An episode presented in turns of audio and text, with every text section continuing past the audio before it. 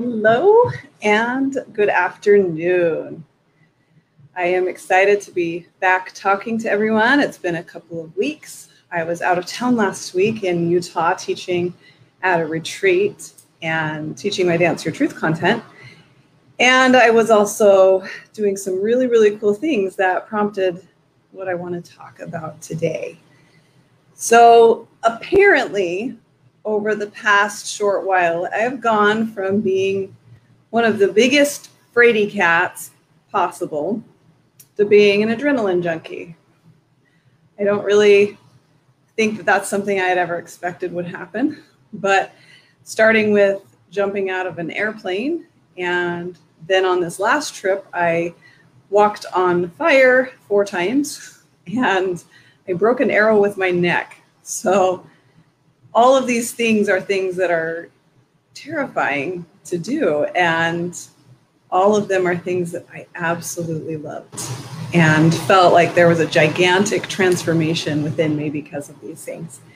And so this led me to think and analyze because that's what I love to do. I love to understand things and to understand them on a deeper level than maybe it's commonly presented.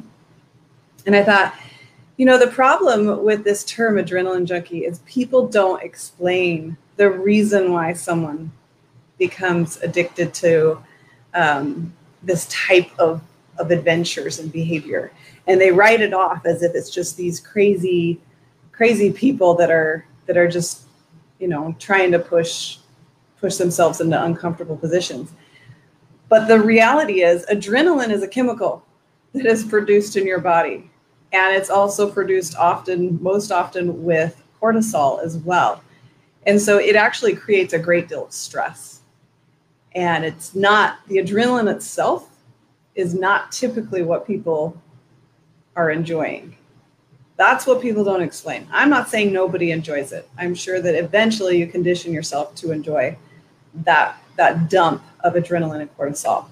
But it causes you to have a hard time think, thinking clearly because all of your blood rushes to your extremities, causes you to have weird digestive issues because you don't need to digest food if you're running from a bear. And so everything kind of goes wonky when we get adrenaline and cortisol dumped into our system as quickly as it happens when you do something like skydiving or walking on fire. But what happens after is the significant part. After you get past that scary part, there's a different chemical that's released. There's a great deal of endorphins and dopamine that are released, and those are both responsible for happy chemi- happy feelings. Those are both happy chemicals. And you combine that with doing it with people you care about, you're going to get some oxytocin in there. You combine it with you combine it with um, with mindset things. You might also hit some serotonin. So you're going to hit a whole combination, this whole cocktail of happy chemicals. And the reason you do is because number one, you accomplish something huge. So then the dopamine comes. Dopamine is our goal setting hormone. So when we achieve something, we, we get a rush of dopamine. It is also the one that is responsible for addiction. It is the only one of our happy chemicals where we have what they call a dump or a hangover or whatever after, because after we get the high, it drops down if we don't have something next.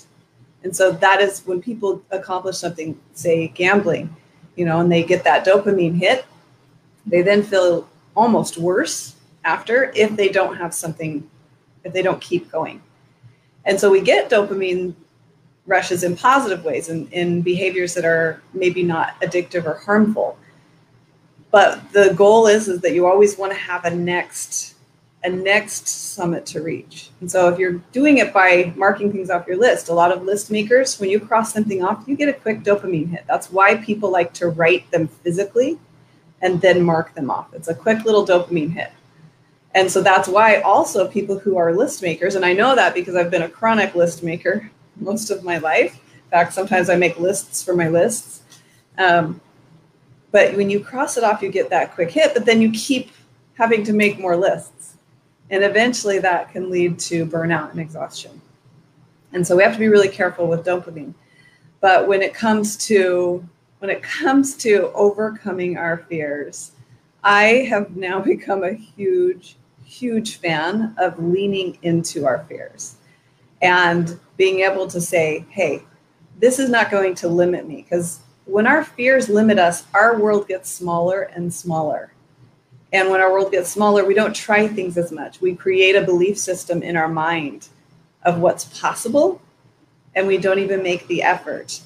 There's this excellent story that I heard by from the man who taught us before we did the fire walk about about a aquarium and the man that worked at the aquarium and there was a piranha that he loved to feed every day he'd drop a koi fish in there and the piranha would go crazy and then and go eat it. And he would do this every day. And then he decided to do a, a, trial where he put a glass wall in the middle of the tank and he put the koi fish on one side and then the piranha was already on the other side.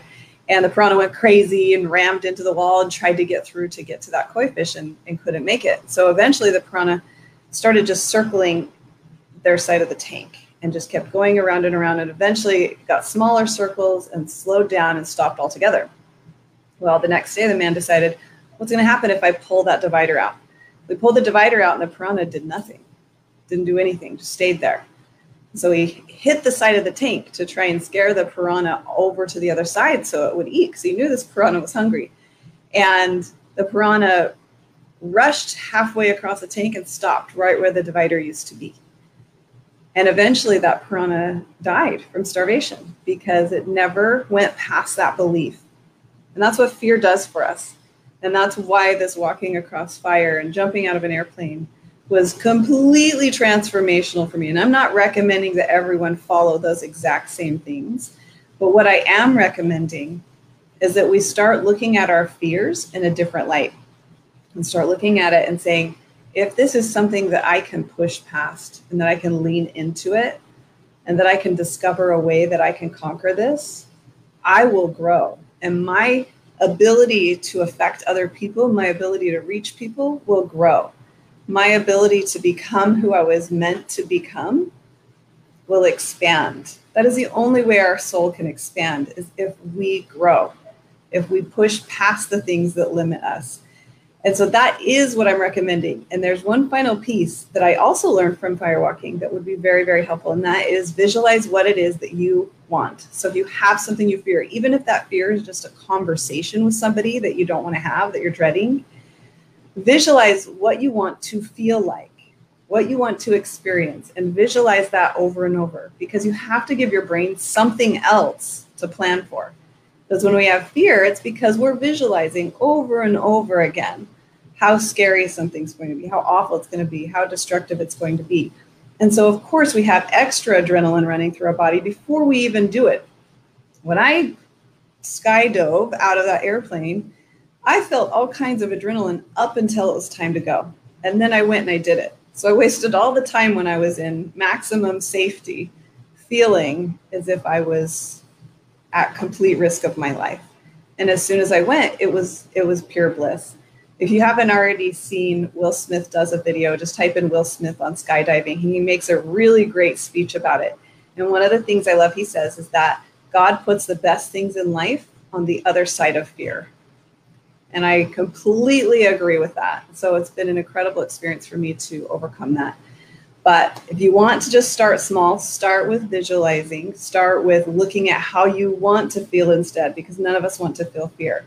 And fear is just a story. Fear is just a story that we've created and we've repeated it and we've had an emotional reaction to it.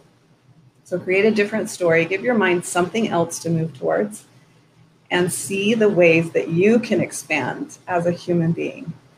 So thank you all for listening and watching, depending on what platform you have found me on. And next week, I will be doing a five day challenge to help people overcome anxiety. It's a very simple challenge. It'll be Monday through Friday at 12 Eastern Time. So go to danceyourtruth.org if you want to sign up. It's a very simple sign up and it's free. So if you want to try it out and dip your toe into the water of what it looks like to work with me, there will be interaction. It'll be through Zoom and I would love to see you. And if for some reason you're watching or listening to this after that has happened, because this is on May 24th, 2021, still go to danceyourtruth.org because I continually have new things happening and new new workshops, new learning opportunities, because my goal is to get you to discover your truest and highest self and your own freedom. My goal is to help people to become emotionally independent. I have no interest in having people that are dependent on me for their growth. I just open the door and I facilitate you becoming a strong and powerful being that you were meant to be. So I love you. I hope you have a great rest of the week. It was great to be back with you. And I will see you again or talk to you again next week. Bye.